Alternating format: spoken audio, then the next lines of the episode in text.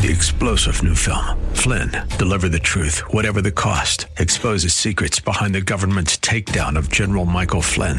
Flynn knew what the intel world had been up to. He ordered the first audit of the use of contractors. This set off alarm bells. He told the truth. He was the most dangerous person for Donald Trump to hire. They had to get rid of Flynn. Flynn, deliver the truth, whatever the cost. Available now. Watch it today. Go to salemnow.com. Salemnow.com.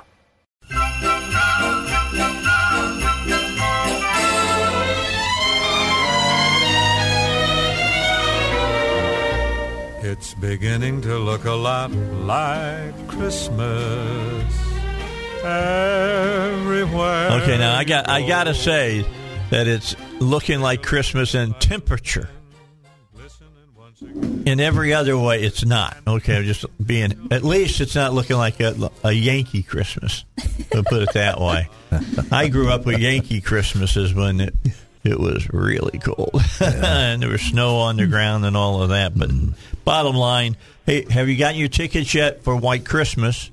That's going to be uh, December uh, fourteenth. That's uh, next Tuesday. Uh, it's a week away. Tickets have been going well. It's only five bucks to get in.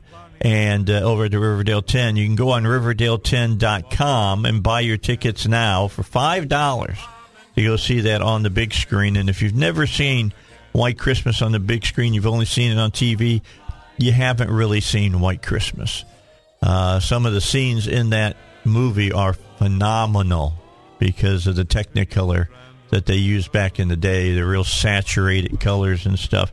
And the ending of it, where they have the big, the big uh, Christmas gala for the the colonel, and he shows up, yeah, for the big event. And uh, uh, was it Rosemary Clooney and all of them are wearing those those dresses with capes with those red capes. Oh, those gorgeous Christmas outfits. Yeah, they're fantastic with I, I'm sure it wasn't full fall of uh, faux fur. It was real fur that they had all around around them. They, it's fantastic. Now, if you remember Peter, you you won't you, know, you, you, won't like that, but it's it's an incredible ending uh, to this show. Of course, uh, this was a, remake of Holiday Inn, which, which was done in black and white, and then they came back and they decided when color film was so uh, prevalent that they'd go ahead and do it, come back and do it in in color, and it was uh, Bing Crosby and Danny Kaye. And they, Danny Kaye is such a great actor in that movie. Are they only showing it one night? It's one night, one shot Man. only. Seven o'clock next Tuesday. Come to the movie. Five bucks. Yeah, five bucks. You can't beat. You can't beat it. It's a great deal. And then let me remind you, you can go ahead and buy your tickets now for January. Uh, the classic movie is always on the second Tuesday of the uh, the year, uh, of the month. Pardon me, of the month. And uh, mm-hmm. in January, uh, I'll be showing another one of my uh, First Amendment movies, and we will once again Uh, show the Civil War saga. Okay, is gonna is gonna is gonna be on the big screen again. So uh, cool. We're gonna be doing that. Help me out here, Elizabeth. What's the big Civil War saga? it, it's not that comedy with that scene around the fire. No, no, no, not that one. No, no. that that's Blazing Saddles. That that is yeah, a. It's not that. I do that that's your one. other favorite First Amendment. Movie. Yeah, yeah, yeah. It's a it's a movie made back what 1939 uh, with Clark Gable. I'm as blank as a frankly, frankly, I don't I don't give I don't a give damn. a hoot. yeah, I don't give a damn. Oh, are we going to do Gone with the yeah, Wind? Gone yeah. with the Wind. Oh, I do that every January. Wonderful. We show that every January. Wonderful. I do it Very just politically incorrect. That's why I do it. Uh, that's my it's my way of poking them in the eye. That's right, and, right. and give them a history lesson. Because it was a, well, it was uh, it's not really history. I mean, you know, you look at that. Well, it's historical. You know, yeah, it's historical. I would agree with that. When when we had Jan, was it Jan Becker? Is that right? Is that her name? Pat, Pat. Becker. Pat Becker. Yeah. Pat when we Becker. when I asked her, uh, of course, if she'd been over to the old mill because that's in the beginning scenes of Gone with the Yeah. Wind, and she said yes. You know, Oh, yeah. uh, it kind of.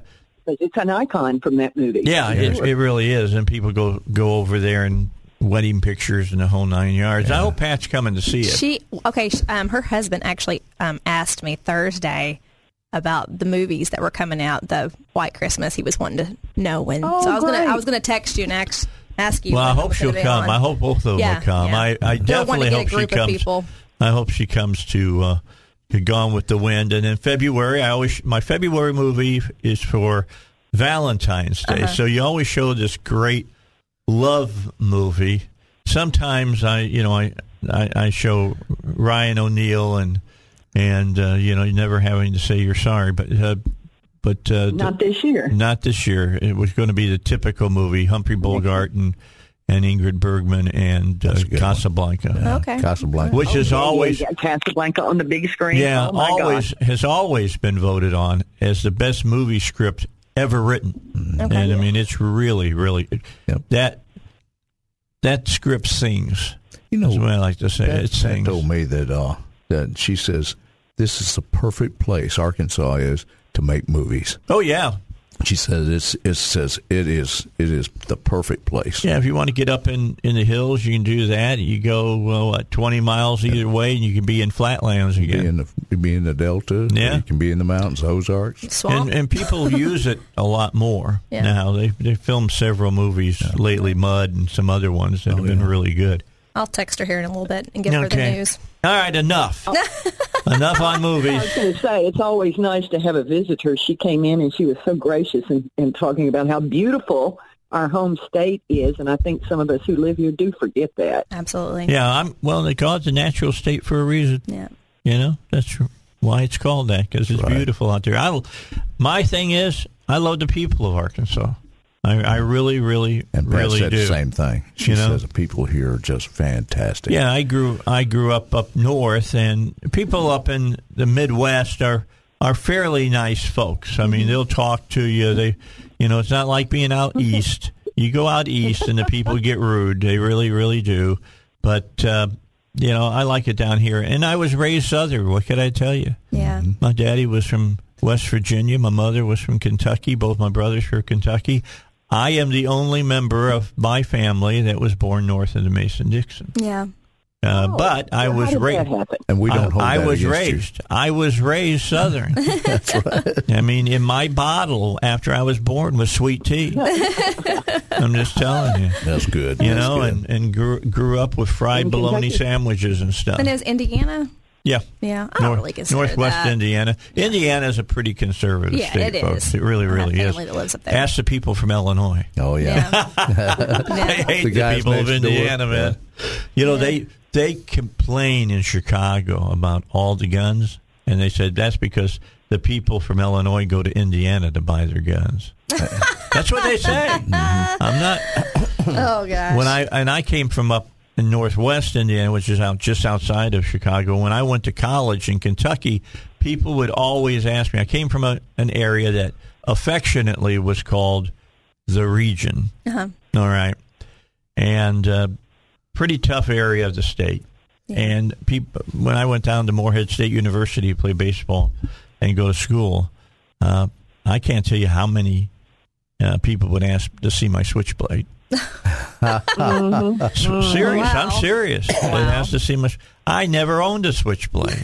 all right, never had one. How did you make it through there without one? Yeah, I don't know. I stayed out of the areas you shouldn't go in. Yeah. right. And and and travel during the daylight. Yeah, I didn't. I didn't. I look. I was born in Gary, but I did hang out in Gary. Yeah. All right. Gary was a great city until John until Johnson became president, Yep. and then he destroyed all of the black businesses in Gary, Indiana. Mm-hmm. You really. I someday I'll sit here and talk about the Democrats and all the supposed things they've done for black people, and they have done Yep. nothing except use you. Yep. That's right. Fact is, a lot of those things, book. a Yeah. of those things they voted. They, there was not a single Democrat vote to help some of the Right. some of the minorities, Right. and that you know you've seen them. Well, when it came to when it came to civil rights legislation, it was the Republicans that helped put Absolutely. it over. It was a lot not. of people don't realize But that. they don't teach that in the. Historically, Yeah. historically, Yeah, they they always talk about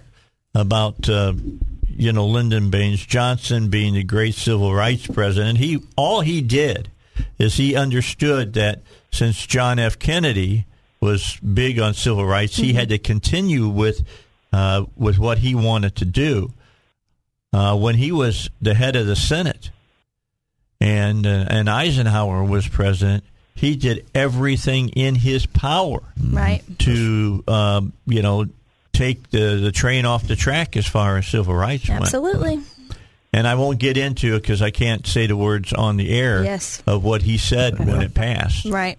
Uh-huh. But you can go you can go to YouTube You or anywhere else and see that. Yeah, you can see it. You can see him saying it. Yep. Who was the other Not guy? radio safe. You know, the other one that was real big about that, about saying that they would have the the black vote. Mm-hmm. That that is a paraphrase, by the way. Right. Yeah. For for years to come, Fifty years. who was the who was the head of um, the Watergate committee? Her, Sam Ervin. Yeah, Ervin. Yeah, he he's the one who made that statement. Yeah. Yeah, they were as racist as they came. Yep. I mean, look at that bird. Joe Biden right there in the big middle of Oh yeah, he was. Yep. Good. He's Yeah. been in the Senate and a leader in the Senate for 45 years. Yep. Yeah, he didn't do nothing. But they're not going to talk about that. Oh no, of course not. And if Right, you that's try their to talk agenda. about it, they'll tell you you're a revisionist, Mm-hmm. and I can I can pull all the the stuff up and show you that that Mm-hmm. it's true. What they Or we had a party platform switch. That's what they always say. Oh Yeah. yeah, I'm like, oh, oh, okay. yeah. You know what? I- Whatever you got to tell yourself. I take You're, that. you're living in the past. Move on. Move on. I Yeah. take I take the, the Republican Party platform principles and I take it over in eastern Arkansas along the Mississippi River, and you wouldn't believe how many people in eastern Arkansas believe in every single one of Yep. those items in the in the list of principles in our Republican course they Party do. platform. Constitutional conservatives. But then when I Yep. tell them what the Democrats believe in and what their platform is, they roll their eyes back like I didn't know that. Yeah. And I said, I said, Or I they'll call you a liar. or they Right. call you liar. I said, well, it's in print. Yeah. So where they've taken God out of everything that they own, everything that they have, every uh, document that they have, uh, where they they they kill innocent babies. They, you know, Up until the moment of, of Right. birth, and that's what, and, and even Pl- after, Planned if they can get away with it. They put Planned Parenthood in the minority area, areas. I mean, it's it's targeted for them. It is. It's, it's a calculated move on It the is. Democrats' part. Margaret Margaret Sanger, their founder, believed in getting rid of that whole entire race. yes, I mean, come Wow. on. You And the Irish. Be honest about The Irish and the let's be blacks. honest about history. Wow. She wanted both of them gone. All right, we got to get a break in. Let's do that.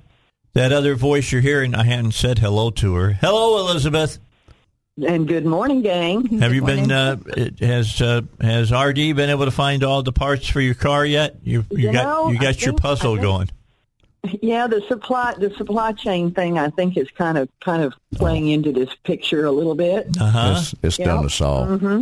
Backups in the body shop and then also getting parts, you know, getting parts for the parts they already need and then getting parts for my vehicle which is still sick and in the garage because they don't have room yet. Can you believe it? Oh, in the in the, the the body shop that can't The get you body in. shop the old the old jobs that they can't get out the door because they're waiting on this part and that part and the other thing. Well, later I'll send you I'll send you a phone number and a name of somebody who can get you in and get you fixed. Yeah, he's he's a black market guy. Yeah, I can take care of that. All right, let's get let's get our break in. We got to do that. Heather Beech is here. Wayne Beech is here as well. They've get, they've got a demilitarized zone right between the two of them. Yep. Sitting here in the DMZ. Yeah, in, in, that in the studio. I'm Dave Elswick. Stay with us. Don't forget about the folks over at Hillcrest Designer Jewelry. I say folks, it's Eric. All right, Eric is going to be in tomorrow morning. Don't miss it. Six thirty-five. Talk about jewelry. Now he'll be able to tell you exactly what pieces are really selling. Um, I'm sure he'll talk about the uh, paperclip necklaces again and then colored stones. Those are big this year again. And he'll talk about stud earrings. Now, when he uses the word stud, a lot of people think he's going to talk about me, but he's going to talk about earrings. Okay, just I just. I just want I want you to know that. All right, so we'll we'll have uh, Eric on tomorrow, six thirty five. He's over at three thousand Kavanaugh Boulevard. You should go by and peruse uh, his uh, his counters and his display cases. And I know you're going to find something that glitters very pretty that uh, you'll want. Know that if you just let him know you heard about him on the air uh, here on the Dave Elswick Show, you're going to save 20% right off the top. Okay, and that's always a good deal. And then he has little sales that he pops up that uh, he may not even tell you they're going on and maybe like 50% on something and then you get the other 20% so you get like 70% off and that's now yeah now you're now you're saving money you know now you're saving money uh, he opens at 10 today he's open every day from 10 o'clock uh, in the morning uh, except for Sunday. Sunday he is closed. You can call him and talk to him at 501 246 3655. That's Eric at Hillcrest Designer Jewelry. All right, just so you'll know, today uh, the uh, state government will come together. The convene. state senate and the state uh, the state uh, house will come along with the governor, and they're going to have a special session starting today. Yes. Now, after they've done the business of the special session, if two thirds of the House and two thirds of the Senate uh, vote in favor of other pieces of legislation they would like to hear, they can extend that session for another 15 days and take those uh, particular pieces of legislation up. I haven't heard uh, from uh, Rapert. I don't know if they're going to get the what's effectively the Texas heartbeat Right. bill and get it in front of them or not. Right. Uh, I hear that there's a possibility, but I've also heard that most of the elected officials uh, want to just take care of the tax cuts because, um, as you heard uh, uh, State uh, Senator Hammer talk about it yesterday, this is a big, big tax cut that they're they're wanting to do. Now, what the, the elected officials in the state senate and the state house are saying are big tax cuts is not, in my mind, a big tax cut. Yeah. It could be a much bigger tax cut, but they're, Thank you. they're not they're not wanting to do Elizabeth. I'll let you talk to this a little bit because you and I have been involved in this for so many years, and and that is they talk about cutting taxes. Here's what they don't talk about: cutting spending, mm-hmm. That's the big and issue. that that is the that that's the big issue that has to happen if you want to really get serious about getting to. And I know that Sarah Huckabee talks about this. Right. She wants to get to a zero, a zero state uh, income tax. Well, I'm all for getting to a zero income tax, but I don't want to have to go through this whole thing of, uh, you know, leveling it out by raising taxes in other areas. the What shell the- game. Or know- taking in federal yeah, taxes. wh- what they did, what they what they've done, for instance, in Texas, you have no state income tax, but if you own property, Mm-hmm. you know how much your property taxes are down there. I, I I can't believe how much they pay in property taxes in Texas. It's all a shell The money game. has to come. You know, money has to come from somewhere. That's that's the problem. They haven't said. I haven't heard. They keep talking about the tax cuts, but I haven't heard anyone say. Actually, there's two things going on. We have extra money flowing through our our economy right now because of all the stimulus money. The federal money, Everybody's tax right. income is up. Every county, every city, everybody, you know, state.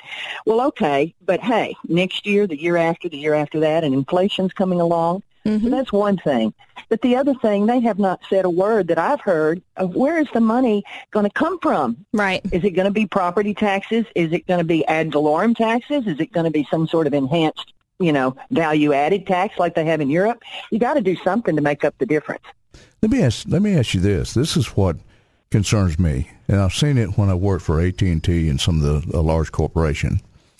Is that they put money back like this? You, you know, they're talking about squirreling this money back into a special emergency fund. We already have an Yeah, they don't call fund. it a rainy day fund. Yeah, it's not Don't a rainy- ha- it doesn't have to rain to break into it. Let's But put let it me tell way. you something. This they put that money back, and you imagine what the interest rate is on, or what the interest revenue would be for a 1.2 billion dollar surplus that's squirreled back somewhere. Where's that? Where's that interest go? Where are they going to put it? Does it move over into the general fund, or where's it move to? Yeah, and let me let me throw something out. Our county treasurer told our county just last week we have um, I think about 12 million right now on hand in our county from all the federal stimulus money. Wow. Yeah, And he made the comment, they're talking about next year's budget. He made the comment that with interest rates the way they are today, that will only only bring around $100,000 in interest. he expects that rates will go up slightly. However, on you know twelve million, thirteen million bucks, a hundred thousand dollars interest. So yeah, it needs we need to know where it's going to go. But until the interest rates really go up, it's not going to be a huge windfall. Yep. Yeah, and But when there they, is more money being generated on the on the extra money, the fiat money that's flowing through our systems everywhere now. All yeah, we we won't extra even get into the whole thing. Raise interest rates and having to have to uh, pay for the interest on the national debt. We know that we're going to have raised interest rates in this That's the country. scary part. Right. You know that it's going up. Everybody knows that. You see the inflation going up. You know that your Right. interest rate is going to go up. What happens is I look at the one two one point two billion dollars, and where where's that interest rate going? And I agree with Dave. If you really want to get some skin in the game and win us over, right? You do it by cutting spending. Right. Okay, keep that in mind. We'll come back talk about it. I want to talk about other things too. Let's talk about Paul Volcker and how they got, uh, you know, the the whole thing about all the money that uh, was happening during the Reagan administration. How they get that under control. All right, back with you on the Dave Elswick Show. Don't forget about my good buddies over at David Lucas Financial. They got some uh, rhetorical questions for you. Are you concerned about out of control government spending? Uh, how about uh, you know uh, spiraling in uh, inflation, political unrest, a rapid decline in U.S. dollar? All that's occurring now uh, under Biden's watch, and it's why millions of Americans are investing in silver and gold to try to protect their nest eggs. You don't want to let 1970s style inflation uh, destroy your retirement.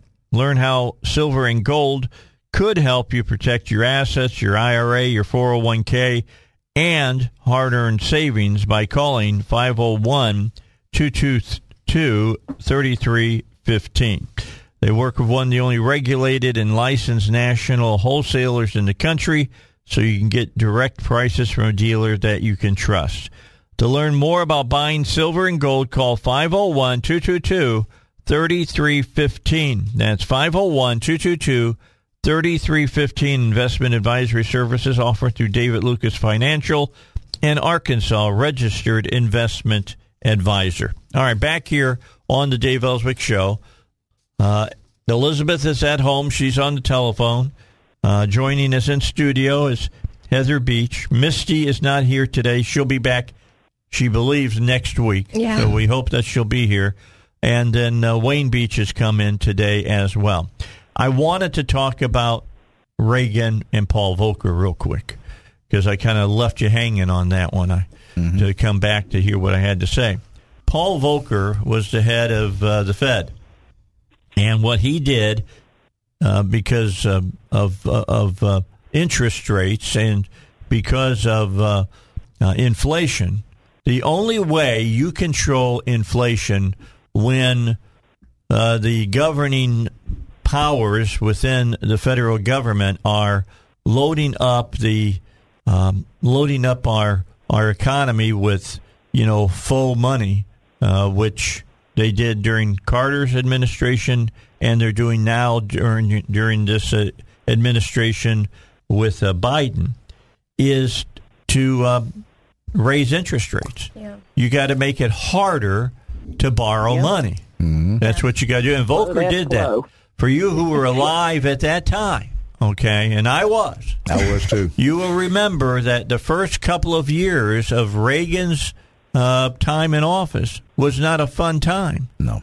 and Nope. uh, they were attacking him left and right from the left and the right. All right, uh, and but what Volcker did is he tightened up uh, The money. how, how much money could be gotten by raising interest rates, and they brought inflation under control. And at that time, we're looking at you know, 12 and 13 percent, upwards to 20 percent at one point. And it doesn't take a rocket science to figure that. Scientists figure that, figure that out. Well, they haven't figured it out in Biden's no administration because what do they keep saying? Well, we'll just Yeah. we'll just put more money into the More. system and inflation will go away. No, it won't. It will continue to rise. You cannot. They just You cannot. it some more. Yeah. Yep. You cannot. Uh, how do they say?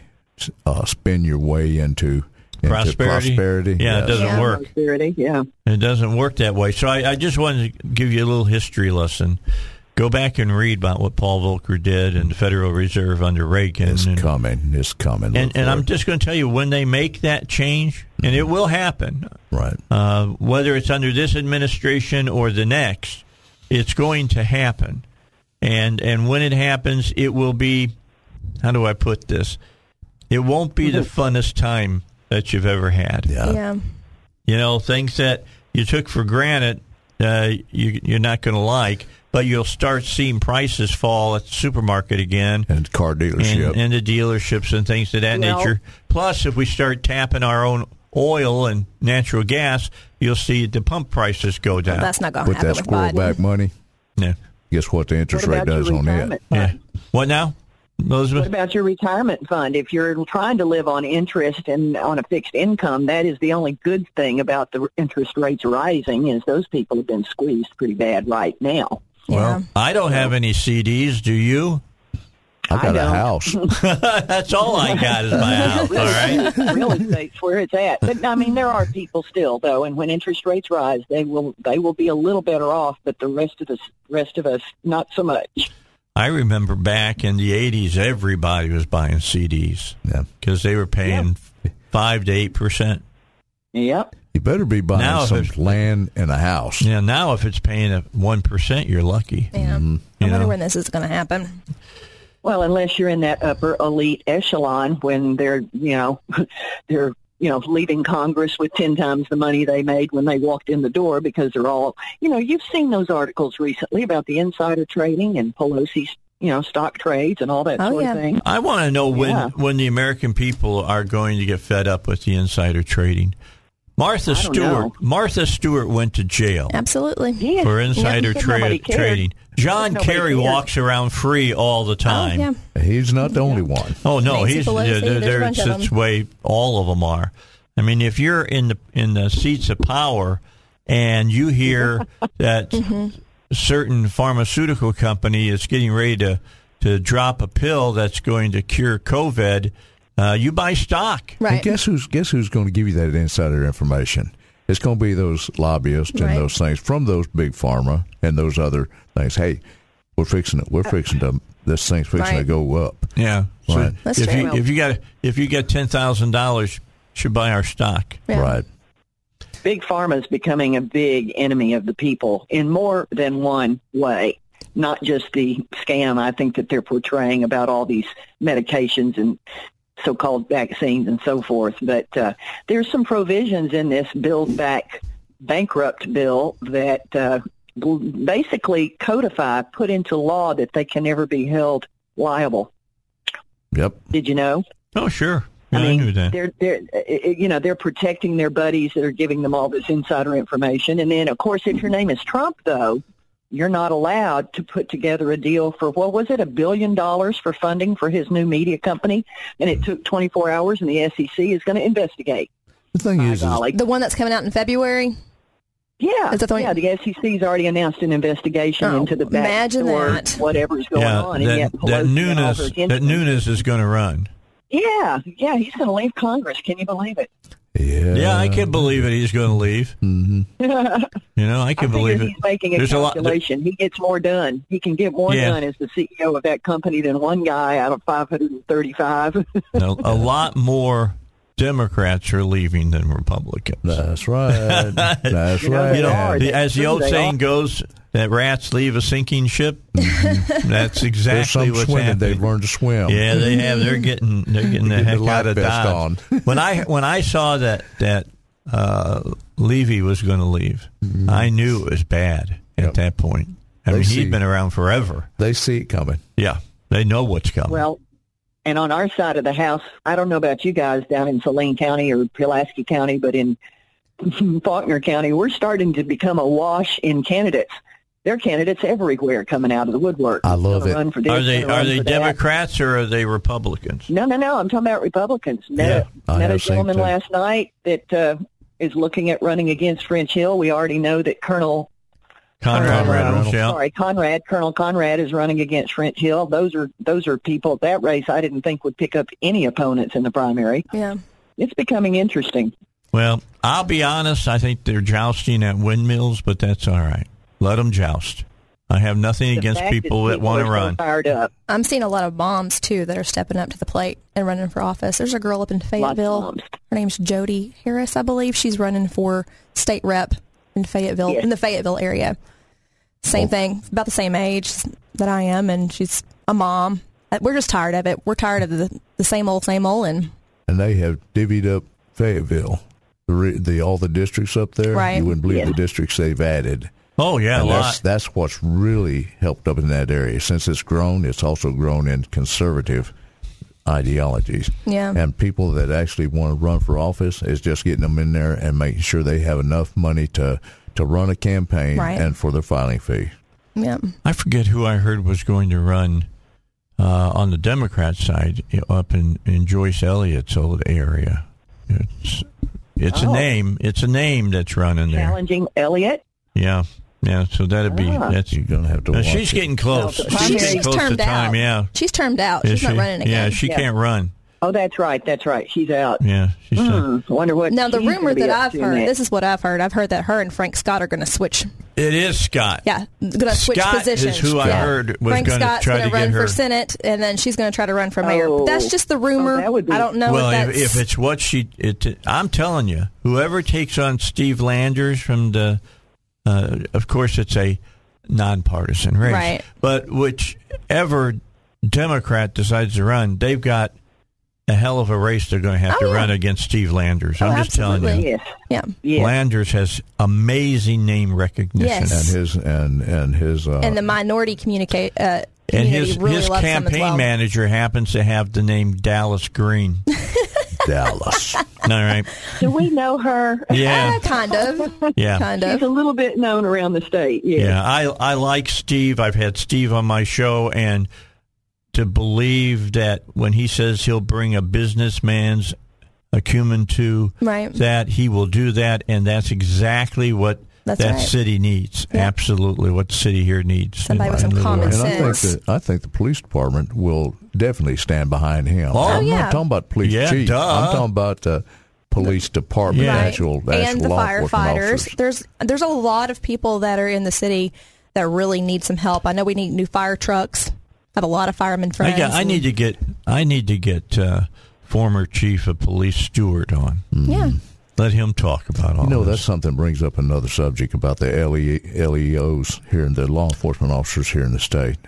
They're Is that- 49th in the country in pay, right? Yeah, they are. You know, Yeah. why aren't we paying attention to making sure that they are paid appropriately? Everybody's kind of letting these people out, our, our first responders out. Well, that's because you have We Frank major Scott that is um, that pays four hundred thousand dollars a year for a security team to follow him around. Right, and then so you have you have that's that's two- where your tax dollars are going. you know, yeah, we'll give raises to teachers, but let me tell you something. If we don't give raises to our law enforcement officers and our firefighters and our and our uh, you know the people that that are actually protecting us, Mm-hmm. the ones that stand in the gap, then Well, let me we just have say, a problem. if you don't pay them now, you're going to be San Francisco later. That's Right. right. Well, Just telling we you. have major problems. We're dealing with our budget here in Faulkner County, as I mentioned, and we have major issues. Our folks here have not gotten, you know, comparative pay for many years. Yeah. So now our Democrats. You got a Christmas tree, said- though. Well, oh yeah, but I got a house. also want to give everybody a twelve percent increase across the board instead of taking some of our, you know, flush money and spending it to raise up our sheriff and police and you know public service type Yeah. and uh, our jailers, our detention officers, and there's a there's a big uh, Disparity big there. going on right now in Faulkner County on that. There's a big disparity. We have a GOP majority on our quorum court, but our judge is a Democrat and the budget chair is a Democrat. They want 12% for everybody. Most of the conservatives, almost all of them to a person, are saying, no, let's get our fire and, you know, fire and mostly police, our, our sheriff's department and our jailer. We have jail issues. Let's get all that straightened out first. Well, what's the first But thing no. that they'll say they have to, why they have to raise taxes? To take care of police and the fire. Right. And it doesn't go. And Now then it doesn't end up there. at. it goes to a giraffe. All right, Or it let's take a break. it goes into a swimming pool, Yeah. indoor Exactly. swimming pool. Let's get a break in Oh, here, and then we'll come back. We got more to talk about. Uh, East End Towing wants you to know that they are ready to uh, meet any need that you might have. Uh, if you have uh, just a car that breaks down the side of the road, they take care of that. What if you're what if you're towing your boat or your camper? Well, they'll take both. They'll take care of both of them uh, and make sure that uh, your boat and your camper get where they need to go. Or if you got a big truck, they can handle that as well. They've got the uh, the towing equipment to handle eighteen wheelers as well. But uh, you need to call East End Towing, and no matter the situation, East End Towing can handle it, and they've got all the answers. Their phone number, put it in your phone, keep it in your phone, 501 888 8849. That's 501 888 8849. Know what you're going to get from the towing company when you call them. That's East End Towing. All right, back with you here on the Dave Elswick Show. We just got some information about a press conference this morning at 9 a.m. And uh, since we were talking about uh, money for uh, LEOs or law enforcement officers, what's going on, Wayne? Okay, this is at the Arkansas State Capitol on the second floor in the rotunda. In the rotunda. Okay, that starts at nine o'clock today. And what it is is that you got Senator Jason Rapert, Representative Keith Slape from Oh, uh. Compton, and as members, also members of the Legislative Back the Blue Caucus. As various police chiefs will be there, sheriffs from around the state, Excellent. and it's a black, it's Back. back the Blue Credit Press Conference. Okay, and what it is is it happens today, and I told you who the players were. Be joined by the colleagues of various police chiefs and chiefs, and then we need to show up. If you back the police officers and the law enforcement officers, sheriff's officers, and our first responders, this is time to show your support. It's at nine Here's o'clock. the deal. At nine Here's the o'clock deal, on the gang. second floor of the rotunda in the state capitol. Go ahead. They, uh, I know they had our quorum court approve a resolution. They may be talking about this today. They're looking for a tax credit to be instituted for law enforcement officers across the state. That's what this is. Income taxes. I think what is it, three thousand dollars? They finally settled on an amount. I think it's a grand idea. We have people in our county who work on a volunteer basis with our sheriff reserve unit. They pay twenty five hundred to three thousand dollars to get started out of their own pocket for their equipment. Everyone knows that our police officers need more help. This is a good way to do it. Yeah, it's a tax credit. That's what they're promoting. Tax credit for law enforcement today. officers in the state. That's another thing they'd have to push through the legislature. Yeah, and they and they want to introduce it. They want to introduce He wants it. to introduce it, but he's going to need a two thirds vote from the House and the Senate to be able to do that. and I want to see which And ones we- are gonna gonna balk on this. Whenever we need, there are certain things, especially with this this administration up there in Washington we have right now, Mm-hmm. is that we have to be Need some help proactive in this and actually try to Now. stop them ahead of time. And while we are extorted with our own tax dollars, and you know, say, well, we, we, they may withhold federal funding. I'm going, are you absolutely crazy? They, you think Abbott and and DeSantis and and uh, and and Noem up in in South, you think they're afraid? They're not afraid to speak their mind, and they, They I don't have a understand how moderate for a important governor. federal tax dollars are. Well, we got a lame duck as a governor. Yeah. Yeah, All they don't right, have a and that's why- governor. That's why I would.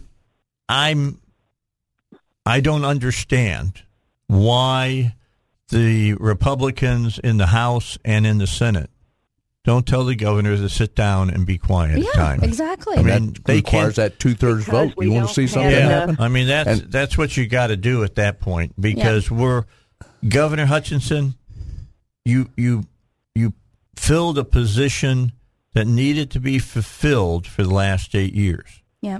but you're at the point now that I believe the Republican Party of Arkansas is ready to march forward in some different areas that you don't want to go to. Yeah. So if that's the case, fine. Know that you should step to the side. Yeah. Sit down. You know, you're only one branch of three. right. Keep that in mind. Quit Right. trying to run And- the rest of them. Very busy. Yeah, and you and you don't have a crown on. Yeah. That's right.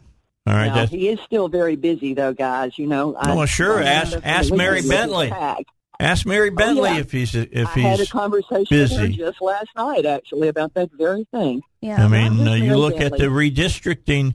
Look, that wasn't a methodology of just keeping Democrats in control. Mm-hmm. It was a methodology of keeping Republicans in control Right. as well. Rhinos. Right. You don't mostly. remember that he primaried every single conservative that he didn't like. He made sure there were primary Absolutely. candidates. We're talking about throughout Linda Collins governorship. and Bryan King. Yep. Mm-hmm.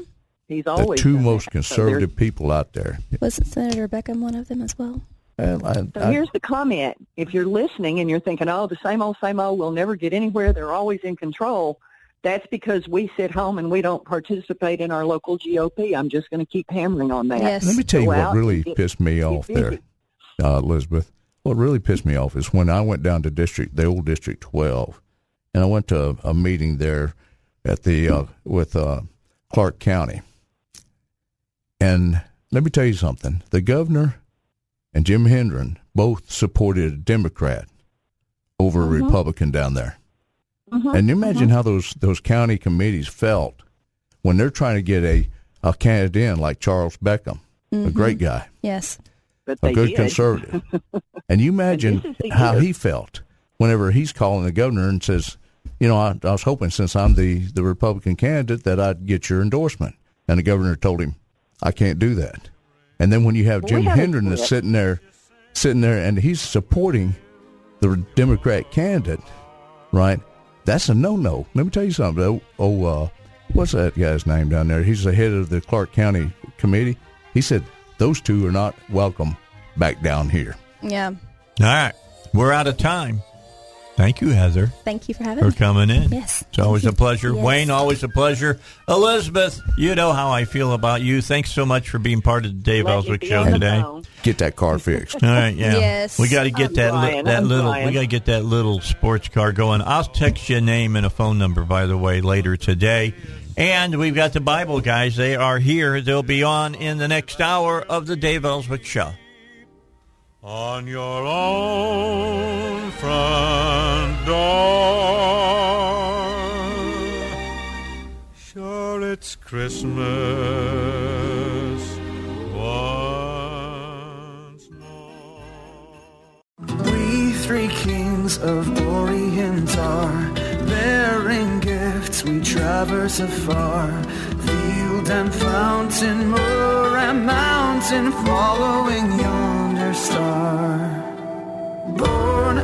You know, here I hear that song whenever I hear it. I think of people dr- uh, dressed up in medieval costumes with lutes, walking around and singing it. I, uh, I It's can't. the sad and- music in the back, isn't yeah, it? and a wel- and a Welsh log and and the whole nine yards going. I, that's what I think of, and and it's not true. I mean, that's that's just a classic. I think that'd be a good look for you, though, Dave. Oh yeah, yeah. I, I probably would have more of the jester look, the, the hat with the, The three hat, yeah, bells. right. That would be kind of kind of what I'd be doing. But uh, yeah, that uh, it is Christmas time again, and something for you to think about.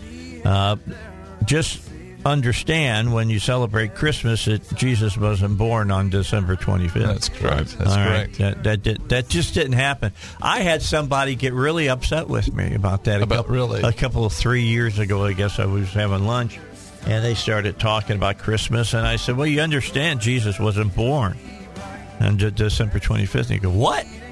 and I said, "No, we know from biblical reality yeah. that it it it didn't happen uh, that way." And well, why don't you destroy my Christmas for me? and I'm saying, dude, you could still celebrate that Jesus came Yeah. without having. We none of us know what date he was born on, but it, it was an interesting discussion. Yeah, I bet it was. I bet just- it was. It was just interesting as far as what everybody was saying. But anyway, uh, you know, enjoy your Christmas time with your family.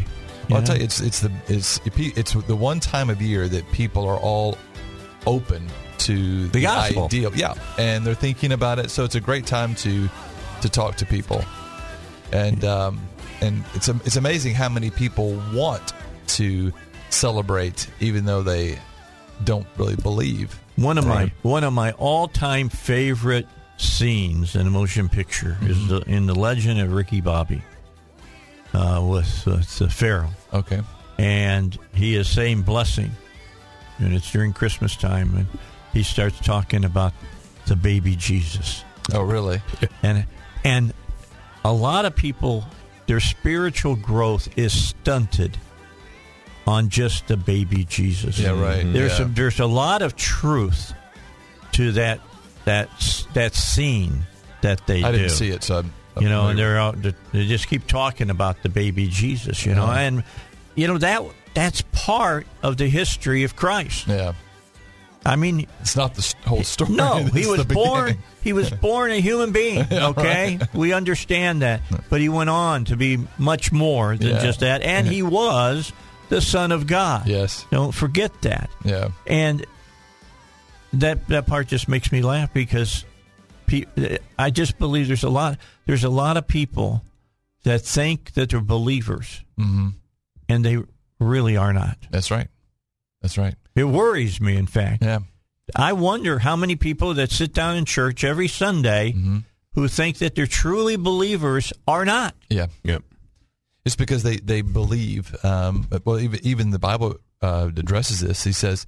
It says, "Do not the demons of hell believe?" Yeah, Yeah. but they're not saved. You see, there's a difference between believing and making Jesus Lord of your life. If He's a Lord of your life, then guess what? You live by His rules, His desires, His word. Things change. Yes, absolutely.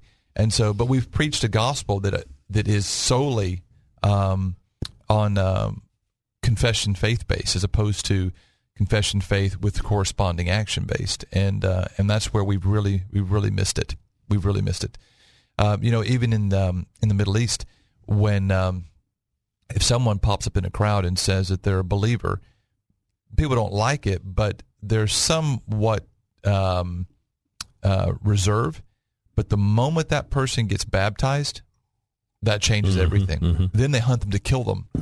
I had a friend of mine who was uh, um, born and raised um, Muslim, and um, and he got born again and he got uh, baptized, and uh, and he tells a story. Until he was baptized, nobody cared. Nobody cared because it was because they saw that he it wasn't just some the saying. He's actually now his life is actually now living it out, Reflecting. Yeah.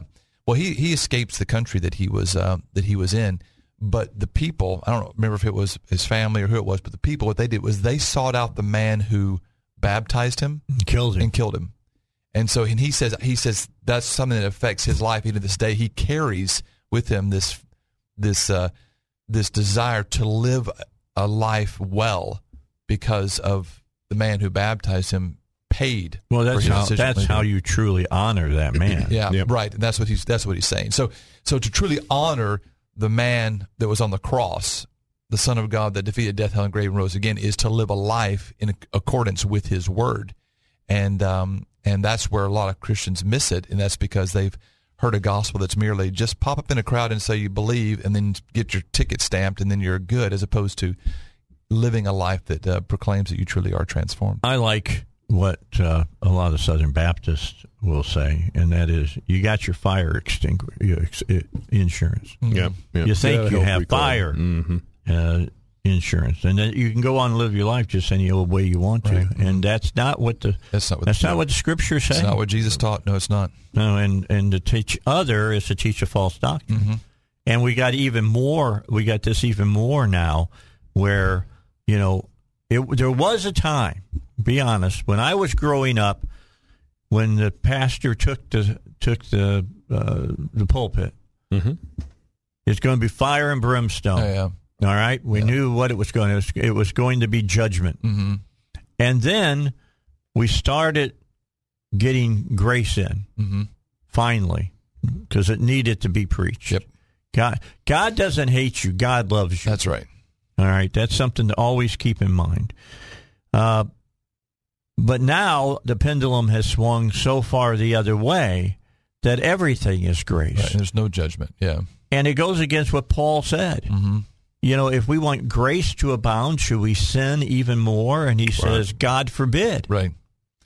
You know, somebody once told me um, that um, that you know there's there's you have the Word of God, which is the road, and you have ditches on either side. And they said, tongue in cheek, they said the only time a Christian is ever in the middle of the road is when he goes from one ditch, to, the ditch to other, the other, and yeah. somewhere he passes the middle of the road. Yeah. Because we have a tendency to just go into extremes. Either we're fully grace, or we're fully judgment, Yeah. or fully this, or fully that. Um, yeah. So it's it's an interesting time It is that we live in For sure. I mean, it truly, truly is because I'm sorry to say there's a lot of evangelical churches now that are rushing to ha- to to join some of the Protestant churches that at one time were huge bastions of, of the truth, and now they're nothing but a, a big old barrel of falsehoods Yeah. that they're given to their people. You know that you can have a you can have a practicing homosexual Yeah. uh, in the front of the church leading the church. Look, you read any scripture, uh, you read the scriptures that are, are in your Bible, and not just the Old Testament. You can get in the New Testament as well.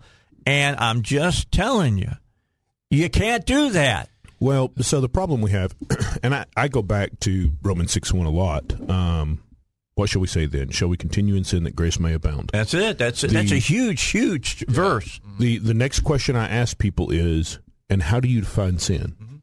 Be- because that's a that's a problem the New Testament church has. If they if they want to say that the law is done away with, you don't have a definition for sin, and that is one of the primary problems with the church today. Is that sin becomes what they feel like is wrong, right? They go, well, um, we're Or probably yeah. right. We're, we're probably not supposed to be committing adultery, although even that is found in the law. No, no, no. That's that's one of those big ones. You know, it falls on that big list. You know, that the really short list that, that, that came down off the top of a mountain. Yeah. Uh, and when you when you try to eliminate the law, quote unquote, you eliminate the foundation that the house is built on, and as a result, your theology your theology gets stupid. All right, we got to get a break in. We got a caller, I think, if I'm not mistaken. So we're going to get a get a a call in, and we've got questions that you've sent to us. So we got a lot of things to talk about, and um, I don't think I got us off of the where we wanted to talk. That, that these are important issues that we're talking about right right now. Very important issues. Hey, PI Roofing wants you to know they'll take care of your roof. Uh, if you're if you're knowing disco- no, noticing discoloration on the ceiling or on the walls, or you're seeing a little bit of water after rain at the bottom of your your walls, uh, you want to get that fixed. You got a leak somewhere, and that's where the roof leak detectives come in. PI Roofing, they'll find the leak, and it may not be over top of where you're seeing the discoloration. It may be several. It could be hundreds of feet away. To be honest with you, just just know that. But they'll find it for you. I told you about the last time I had PI roofing out. I had a, a leak in the that was showing up in the living room. I saw a little bit of discoloration, and the nail, one nail that had come loose, uh, and the water would hit it when it rained, and it would get down through the uh, through through all the the felt and everything else, and it was following the rafters up in the in the uh, attic, and it was it had to be thirty five feet away where we're seeing the discoloration. So keep that in mind. PI Roofing can find all that out for you. 707 3551 is their number. 707 3551 or PIRoofing.com. All right, we're back with you. Bible guys are here. Before we go further with the Bible guys, let me make a mention of something. Today is December 7th. Today is the day that will live in infamy. This is the day uh, back in the 40s uh, when Pearl Harbor was attacked. And we still want to remember that. I mean, it, it's tough for Americans to remember three weeks ago, to be Right. honest with you. But you need to remember that because it launched us into a terrible, terrible world war, and uh, with the Japanese and with the Germans. Uh, if it hadn't been for Pearl Harbor, I don't know if we really would have gotten into uh, World War II uh, when we did. Uh, you can go back and read history about that. Americans were not thrilled about another world war after World War One. Right. They, they really weren't looking to get into it, but we had to. Uh, we were forced to when we were attacked the way we were attacked. And it didn't come up again until 9 11 because we were attacked again and we had to respond to that attack. And then, and then for whatever reason, we got off track and, uh, you know, forgot about what we were doing and started trying to build nations instead of just defeating our enemies. So, anyway, uh, remember the people who have given their lives to make sure you don't goose step or speak German or Japanese. Just just keep that in mind today. Uh, that's something to think about. By the way, uh, in uh, January, I believe we're going to uh, go down to uh, New Orleans, and one of the main reasons we're going to New Orleans uh, on a Patriot kind of tour is we're going to go to the World War II Museum, and because of COVID. Uh, a lot of people haven't seen the Road to Tokyo exhibit yet, and I want to go see it myself uh, because basically the museum, when it was first set up, was about the European theater. Now they've got a whole theater dealing with the Pacific, and I, I really want to go check that out. Look it all look it all up. All right, Willie is on the line. Hey, Willie, how are you doing? Your question for the Bible guys. Dave, I got to talk to you about some classified information. But now to my question: When Jesus comes back, Yeah. are all the nations going to speak the same language?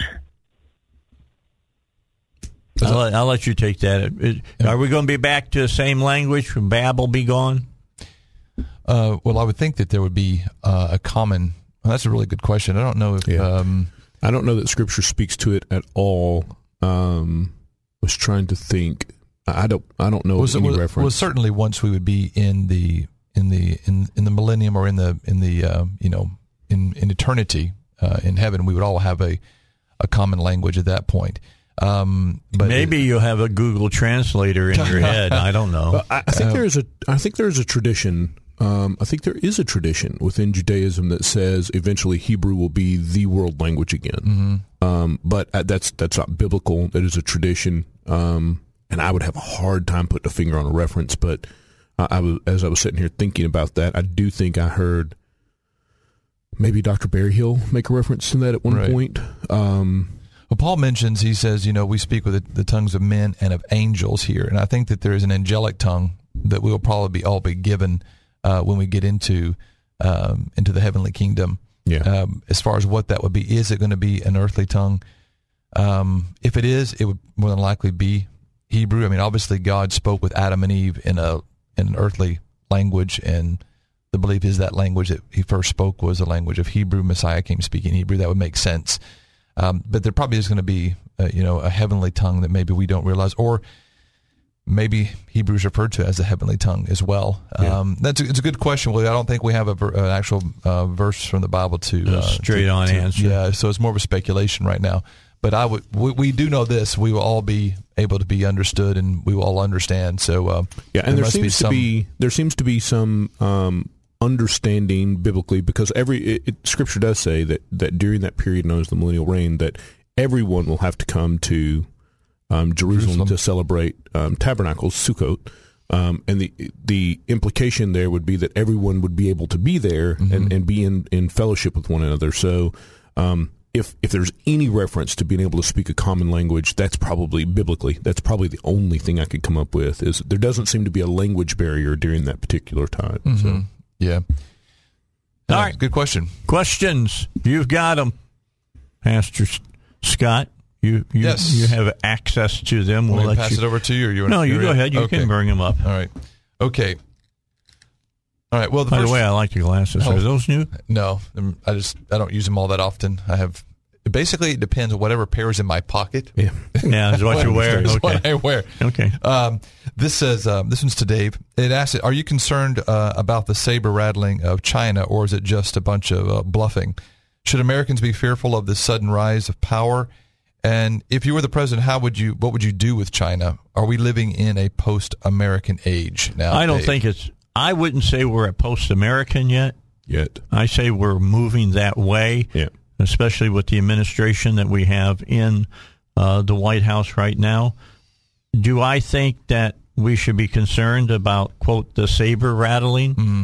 Saber rattling is when you're saying something, but you're not backing it up with with action. we do a lot of that in this country. I think. Yeah, yeah, yeah, yeah. We draw, we, We- draw we- red lines and then we just rattle Well, sabers. And As move away. Roosevelt said, you know, walk softly, carry a big stick. Mm-hmm. yeah. Okay, and you, you warn just like you would warn your child. Yeah. I'll spank you if you don't if you continue doing that. And mm-hmm. then you spank them. You don't keep warning them. Sooner or later you spank them so they know you you mean business. Now when I look at the CCP, the Communist uh, Party of uh, the Communist the China Communist Party, I don't see saber rattling. No. I'm seeing a lot of movement. They got they're they're building up to have the largest navy in the world. They've got the largest standing army in the world already. Uh, they are spending the money necessary to arm them with uh, weapons that are pushing the technological edge uh, that we didn't go after. That we had a president by the name of Obama uh, that uh, destroyed those weapon programs and, and didn't do it. We've got um, a military complex that um, is dangerous because they spend a whole lot more money developing things than what they need to because they want to make the money. But when a uh, when a Chinese general says things like L.A. or Taipei, or you know, which do you want? Right. And Taipei is in Taiwan, and Taiwan, the Chinese still belong believes that belongs to them, even though they're an independent people. They left China to get away from Mao, uh, you know, and uh, my greatest fear right now is that the Russians are going to do something about the Ukraine. And then right after the uh, Olympics, the Chinese are going to do something about Taiwan. Yeah. Yeah. Now that's when push comes to shove. All right. What do we do at that time? How prepared is our military? Because they're being taught how to be, you know, equitable and and that we can we can have uh, men who think they're women serve in the military, but how well are they being taught to fight? Yeah. Yeah, they're right. being taught about pronouns. Yeah. But uh, you know, you might maybe the Chinese take you pris- prisoner and you called uh, your interrogator he and him. I don't know, but Yeah. the bottom line is uh, we had better get serious about uh, becoming the world superpower again. If not, somebody will supplant us. I, I will say that I had um, one problem with, with part of this question, and that is the use of the word sudden in describing um, China's sudden rise to power. Oh no, it's not been sudden. It's been going on for decades. Right. It- the reason we think of, of China as a sudden rise in power is that America's vision is very short. Whereas the Chinese way of looking at the world, China doesn't worry about whether or not they can, can win right now. Well, we'll just outlive you. I mean, we, we've outlived every other nation on, the, mm-hmm. on the face of the planet. We'll just outlive you. If we can't beat you this this generation, we'll beat you three generations from now.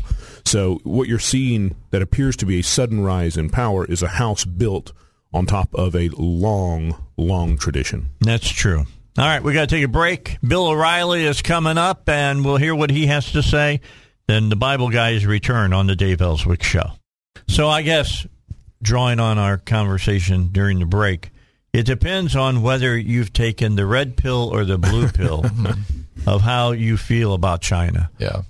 I don't trust them as far as you could throw them. No. So, and, to, and to be honest, I can throw a Chinaman further than I can an American fighting man with all of his gear on. but that, that's just, I'm just telling you, uh, if if the balloon goes up, it's going to be tough. Yeah. Uh, So it, uh, the last part here says, if you were president, what would you do with them? Would you continue to let our business companies Well, do business first thing with is, them, I, or would I you? first first thing I would do, I'd make it possible, uh, since you know, bottom line is a business's, you know, bible basically. I'd make it so that their bottom line would still be good by doing their business here in the United States. Uh, and and then secondly, uh, I'd have to put the Chinese on notice. There are certain things you can do, and there are certain things you may not do. And if Right. you do those things, there will be a horrible price to pay for it. Yeah. And I, I think they need to tell them, uh, hands off Taiwan. Right. I mean, we don't have a treaty with Taiwan in, in that's written, but we sure have one that ha- that the American uh, political class and the military has said we'll never let you fall. Yep. Does, does Taiwan, do they have their own standing military? Or do they, Taiwan does. it does, yeah. Yep. Yeah, but it, it's it's not anything near no what the Chinese have. Okay, moving on to the next part. It says, uh, "Ask the Bible guys: Is there anything in the Bible that talks about China?" And he said, "I can't find a reference uh, myself, but some people say it's there." Uh, do you guys feel that China poses a threat to our faith, and if so, how should we position ourselves in a seemingly post-American age? I'll let you take that, Billy, since I read the question. Yeah, so um, there is no, there are no specific references to China in uh, the Bible that I'm aware of. Oh, so Um, you don't get into that Gog there- Magog. thing? Well, so that that is um, that is technically a little further north. That's that's much more likely um, Russian or what was formerly Russian territory. Um, but Scripture does talk about the armies of the north, um, and, and if you're if you're marching north, you could certainly run directly into China. So it's a possibility. Matter of fact, for the longest period of time, China was like the number one candidate for the nation that could field a an army of 200 million. Um, there's a reference uh, in prophecy about um, the nation that can raise an army of 200 million, who will have a standing army of 200 million. And for the longest time, uh, and really, I, I think I talked about this this past Sabbath actually. Um, prior to 9/11, most prophecy teachers were looking at China as that one because I think it was Mao who bragged that um, he could put an army of 200. He, he very specifically used the number that is listed in Scripture. Um, so that kind of got everybody's attention, right? That he had done this, and then post 9/11. Um, everybody kind of looked around at the combined Muslim nations and went, well, so could they. Uh, and they're the ones who really seem to hate the Jews right now. So um, there is potentially some references when we're talking about the army from the north and we're talking about this nation that will raise, um, and it's not, it's not really a nation that will raise, it's a people who will raise an army of 200 million. So that leaves either interpretation open. Um, but no, I, I know of no specific um, reference to China. Yeah, nor, nor do I. Uh, Billy's right. It's more or less uh, playing a numbers game. You look at what the Bible's saying. You look at the amount of people that are supposed to come against Israel. You look at the amount of slaughter that's supposed to happen uh, in the uh, the apocalypse, and you kind of Armageddon. Yeah, you kind of put some numbers together, and you think that they, if it's not them, they have to at least be involved uh, to some degree. But we don't really know. When they talk about the Battle of Armageddon, which is a valley, Yeah. all right, Mm. Isn't it in Scripture somewhere that it says how deep the blood will will flow? It talks about the bridle of a horse. Okay, think uh, about that. For a yeah, moment. if it's literal, then that's just unthinkable for Yeah. for us. Um, but most people believe it's it's more idiomatic. Yeah, it's it's an expression, poetic, just yeah. basically meaning there's going to be more blood than you could possibly imagine. Yeah. uh, and you're going to it's going to require a lot of bodies uh, floating in, in blood for that to for that to be the case. Yeah, think think about Gettysburg, Mm-hmm. where they said so many people died that the blood was actually running Downhill. Mm. downhill. Yeah. Uh, you could you could see the blood. I mean, Pickett's charge and all that that happened. Yeah. Uh, this is going to be much worse Oh, than yeah, that. yeah, it will be. My, truly my will. larger concern about China um, is, and and Russia. We were talking about China and Russia earlier. Uh, I believe that they are coordinating, and I believe that the move that they finally make will be a coordinated move. We could not face, we could not face a combined threat. Uh, we we can't fight both China and Russia at the same time. It simply cannot happen. Uh, we just don't have the military might for that. Uh, as powerful Nor does. NATO. All right, Right. let's be honest Um, here. And and by the way, since we fund ninety five percent of NATO, when we say NATO, what we really mean is the U.S. So uh, the the big concern there is if we go and look at um, prophetically some things that have to happen. Scripture seems to describe what could be interpreted as a nuclear battle. We talk about eye sockets or eyes melting in their sockets, Yeah. the flesh being burned away, these sorts of things, and if the American people chose to say, no, we will not allow China to do this, um, the only way we could defeat China would be nuclear, biological, chemical, one of the three. Um, we cannot fight a conventional war against China and win. It just can't happen. Um, so my fear would actually be that China would start something that we would choose to engage, not thinking about the fact that that's an unwinnable war, uh, and then that whole thing escalates, escalates, escalates, and finally we see ourselves right in the middle of um, prophecy coming to pass uh, in that particular way. So that there is, look, there is no reason to be afraid. I serve the God who sits on the throne. Amen. But um, there's some pretty horrific things in Scripture that still need to happen. Yeah. So uh, don't be surprised when those things start happening. Yeah. The next part of that question asks about uh, um, does uh, does it oppose a um, you know A threat to our faith. to our yeah. faith?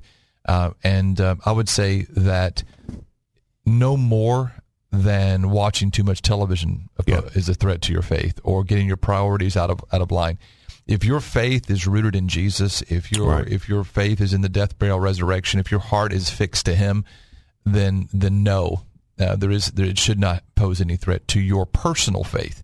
Now, can there be an institutionalized attack against your faith? Well, just look at your own Yeah. country right now. You don't even have to look at China. Just look at the United States, where they're attacking your faith uh, in school, which they've been doing for forever, or in the courts, or from our or from Congress, or from the Senate, or from the White House. I mean, it's it's all around you. And if you keep thinking it's coming externally, then you're missing the internal domestic Yeah. attack against your faith right now. But if you remain strong, uh, then you don't have to be concerned about that. I, I will actually say that I swing the other direction. Um, I, I, rather than fearing that, uh, understand that the church has always, when when when true persecution comes, people get real serious with God, and when people get real serious with God, revival comes. It's just the way that works. Right. Um, so I, I don't I don't fear the person that the persecution that's coming because I understand that the church never grows faster. People are never saved in greater numbers than when the church is being persecuted. So I, Which is just I so. I mean, it's it's such a an it's so opposite upside down. way It's of so what you would it's so think. the way God does things. so it's so upside down. So yeah. All right. Well, it's kind of like uh, what was it the the Roman soldiers Yep. Oh yeah. that they put into the the river. Yeah. On the ice. Yes. Yeah. And uh, by the time it was all said and done, all the Roman soldiers had gotten out on the ice. Yeah. yeah beautiful. Yeah. Beautiful. Yeah. Because standing for your faith will elicit people to start thinking about their own mortality. That's right. Yeah. I think I think it's it's something is said when people see other people. It goes back to our first question about you know about uh, about living out your faith. When people see other people really living what they believe, it causes harvest to come in. Yeah. You what you believe must be must truly be real for you. There's got to to be something there that you're willing to die for. It. Right. Right. Absolutely. That's the key. So, so Yeah, I, I was watching a uh, highly spiritual movie here recently. I think it was uh, Winter Soldier, and, and that, that movie, if unless I'm unless I'm combining a couple of movies, that movie has two things that um, are, are really great in it. Number one, when when um, uh, Scarlett Johansson tells him to, to tells Captain America to avoid them because they're gods, and he looks at her and goes, "Ma'am, there's only one God, and he doesn't dress like that." Yeah. one of the best lines in modern movies. And then number two, when Loki goes out and makes everybody kneel, and everybody kneels down, and the the older Jew gives it about ten seconds, and then he stands up and says, "We won't kneel before you again." Th- This is the this is the backbone that the church has to have. it's out the Maccabees. all yeah, over. it's like, look, uh, regardless of what you're going to do to me, I'm not going to kneel. Mm-hmm. I kneel before one man, and he's he's sitting on a throne and that's not here yet, and I won't kneel before anyone else, Yeah. regardless of what the cost there is. All right. Another question. Go ahead. Let's get the question and then we'll take a break. All right. The next question uh, it deals with uh, Hanukkah that was just passed. It says uh, uh, in uh, regarding last week's uh, show uh, in Hanukkah, Billy mentioned that the Jews were not allowed to celebrate a military victory, uh, but then went on to say that the whole oil miracle that hap- lasted for eight days in the temple was something that we that we were actually unsure of, but was kind of given as an out so that the Jews could celebrate it. And I was wondering two things. Uh, when did the celebration of a military victory become wrong for the Jews to celebrate? And secondly, if it's wrong to celebrate a military victory, what do you suppose Jesus' reason was for celebrating the holiday? Was there was he there to celebrate a military victory or the supernatural provision of oil? All right. We'll answer that when we come back because we got to get a break in. And I need to tell you about Pat Davis. Today's the 7th. This is the cutoff today uh, about, uh, you know, health care. And uh, thank God for that. I'm tired of all the letters that I keep getting about call us. We got the better deal. And, or maybe for a little while we won't have to see Joe, Joe Namath or J.J. Walker on television. I'm just I'm just hoping, all right. But the bottom line, let me tell you the easiest way to get information about healthcare, about health insurance, and that is with Pat Davis. Pat Davis has got a different way of doing this. You can use any uh, of uh, a provider that you want to in the nation that is sold. And he can make sure that you're going to save money 30 to 50%. You won't be paying uh, copays anymore and things of that nature. I can't explain it all, okay, on the air. Pat can talk to you for 10 minutes on the telephone and explain it all to you. What you have to do is call. So call today, 501 605 6935. That's 501 605 6935. Or visit him online at yourhealthplanman.com. Pat Davis has the answers I believe you're looking for. So call today. All right, back with you. I'm going to tell you what I was talking to uh, Pastor Scott about. We can we can talk about this, right? Sure. All right, so let, let's talk about that. Uh, last year, did you have this last year? No. Okay, I, because of the COVID, yeah, right? yeah. All right. So they, you know, they have a special event every year dealing with Israel. All right, because I'm going to tell you what: if you're Christian and you're not supporting Israel, you better check your Bible. That's right. Uh, you start in Genesis because it's pretty it's pretty clear. But uh, when is your uh, your celebration coming up next year? Because we're going to be real. I, I want us to be, and my show especially, to be involved in this. Oh, that's great. Because you, you, have been a part of it before. Yes, I have. Yeah. Yeah. Uh, uh, March 6th, uh, that's a Sunday. Uh, it'll be at 6 p.m. Uh, at 701 Napa Valley Drive. That's at Agape Church.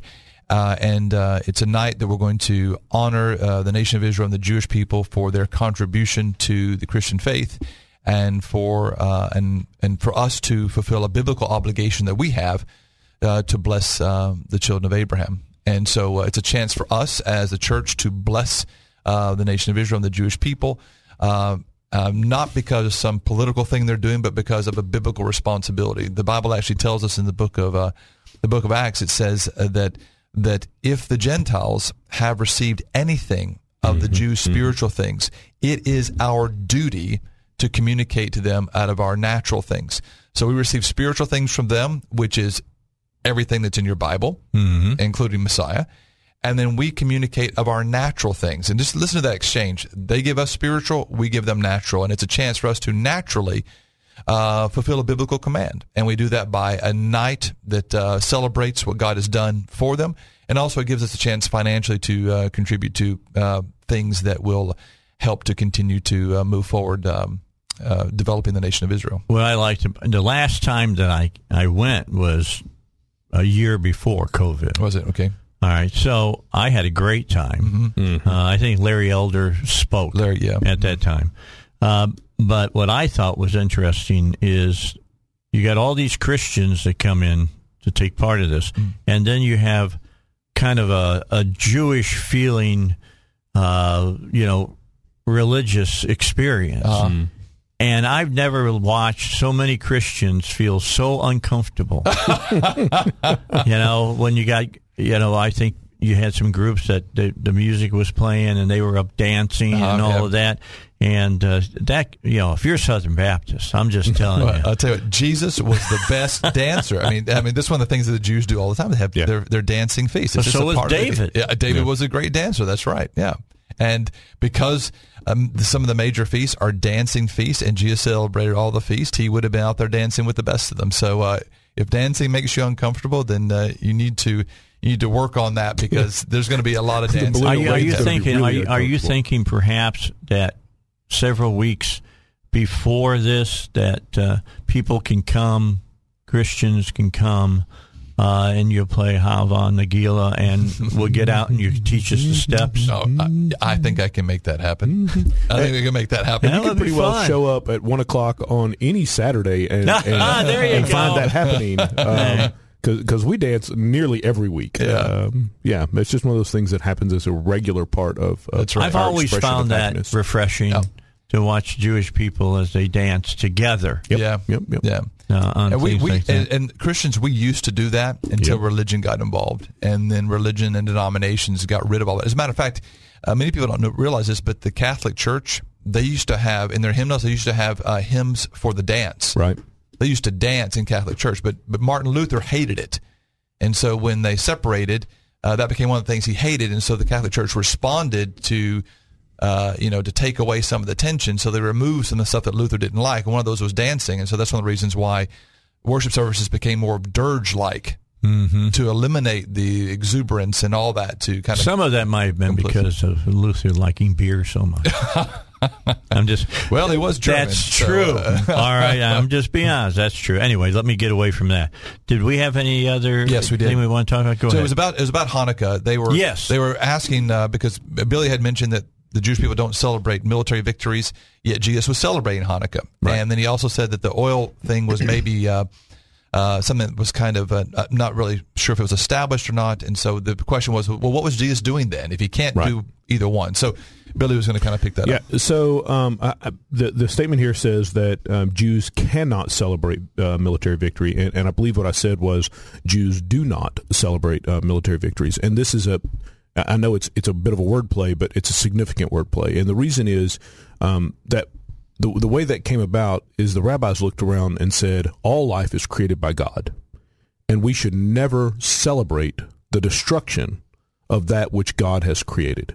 So the the drive for not celebrating a military victory um, is a right and righteous reasoning, but God gave lots of military victories to the. Jewish people. Yes. um, and that that came about. Um, some quick research uh, shows that that came about somewhere between 200 and 500 A.D. So uh, well after the the biblical story of Christ being at Hanukkah. Um, so he would um, he would have been there, as would everybody have been there, to celebrate what God did in in um, restoring Jerusalem back to uh, the Jewish people through a military uh, victory. Um, now, as far as the lights, I do believe there is at least one recording of the miracle of the oil having happened, but it was not the focus of the celebration um, at, at the time that Messiah is in Jerusalem. The the the the uh, focus at that point was the miraculous things that God did to restore the Jewish people. And why is he celebrating that? Well, he is God in the flesh. And it was God who gave them that victory. So um, if he wants to celebrate his victory over the, the nations of the world, who am I to complain with what go. he's up to? And I would just go ahead and just throw in here. I know we, we're running, getting close on time. Yeah, but you would- got three minutes. I would just throw in here that uh, this, you know, most churches say, well, that has nothing to do with us. That's a Jewish thing. And I beg to differ. Yeah. The, the Holy Spirit, the Bible only records between, about 17 days of Jesus' life, maybe 18. The Holy Spirit writes the Bible to give to the church what it needs to survive for 3,000 years. And the Holy Spirit decided to tell the church about Hanukkah. As a matter of fact, it's unique for Jesus because there there is no prophet that celebrated Hanukkah. Right. There was no patriarch that celebrated Hanukkah. Hanukkah is not even mentioned in the Old Testament. So he is the first person in Holy Scripture that we see celebrating this. So it raises it up to a level of very of a significance. It must have been important to Jesus to go beyond the bounds of the word and do something that was unexpected of him by all the prophets and all the patriarchs. So if it was important enough for him to do, the church should at least know what it is and be able to rejoice and participate in it. And and that is not a single verse. I mean, it is a single verse, but this is actually three weeks, Three weeks, of the yeah. life of Messiah that he dedicates every year to celebrate this holiday. All right. Just keep that all in mind. Yep. And we'll get back together next week. And uh, Steve Hess is supposed to be back next week as well. And uh, if you have a question for the Bible guys, it's Bible guys at Salem, S A L E M L R dot com. Feel free to, you know, current events, whatever. You can ask any spiritual question you'd like. So, uh, Billy, thank you for coming in. Yes, sir. And uh, Scott, of as usual, thank you. Thank you, and sir. don't forget, mark on your calendar March the sixth. Sixth, that's right. All right, that's Sunday night, as we will celebrate uh, Israel. And yes, I am a Zionist, and that's why I got an Israeli flag up, That's right. up in my studio. All right, we'll see you t- tomorrow morning on a Wednesday. Uh, you know, Hill and Westerman will both be with us tomorrow.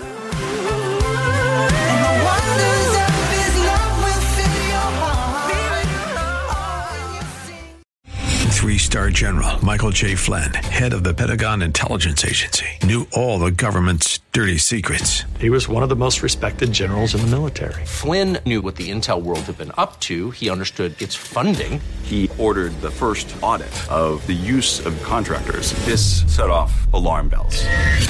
The explosive new documentary, Flynn, Deliver the Truth, Whatever the Cost, uncovers the facts behind this scandal. Flynn told the truth. He was the most dangerous person for Donald Trump to hire. I find out the worst enemy that I'm going to face in my life is right here in America. They took my assessment and they wanted me to change it. And I was like, I'm not changing it. They had to get rid of Flynn. With in depth interviews, archival footage, and never before seen personal records of the man behind the headlines. I just felt like I was drowning. Flynn, deliver the truth, whatever the cost. Available now. Watch it today. Go to salemnow.com. Salemnow.com.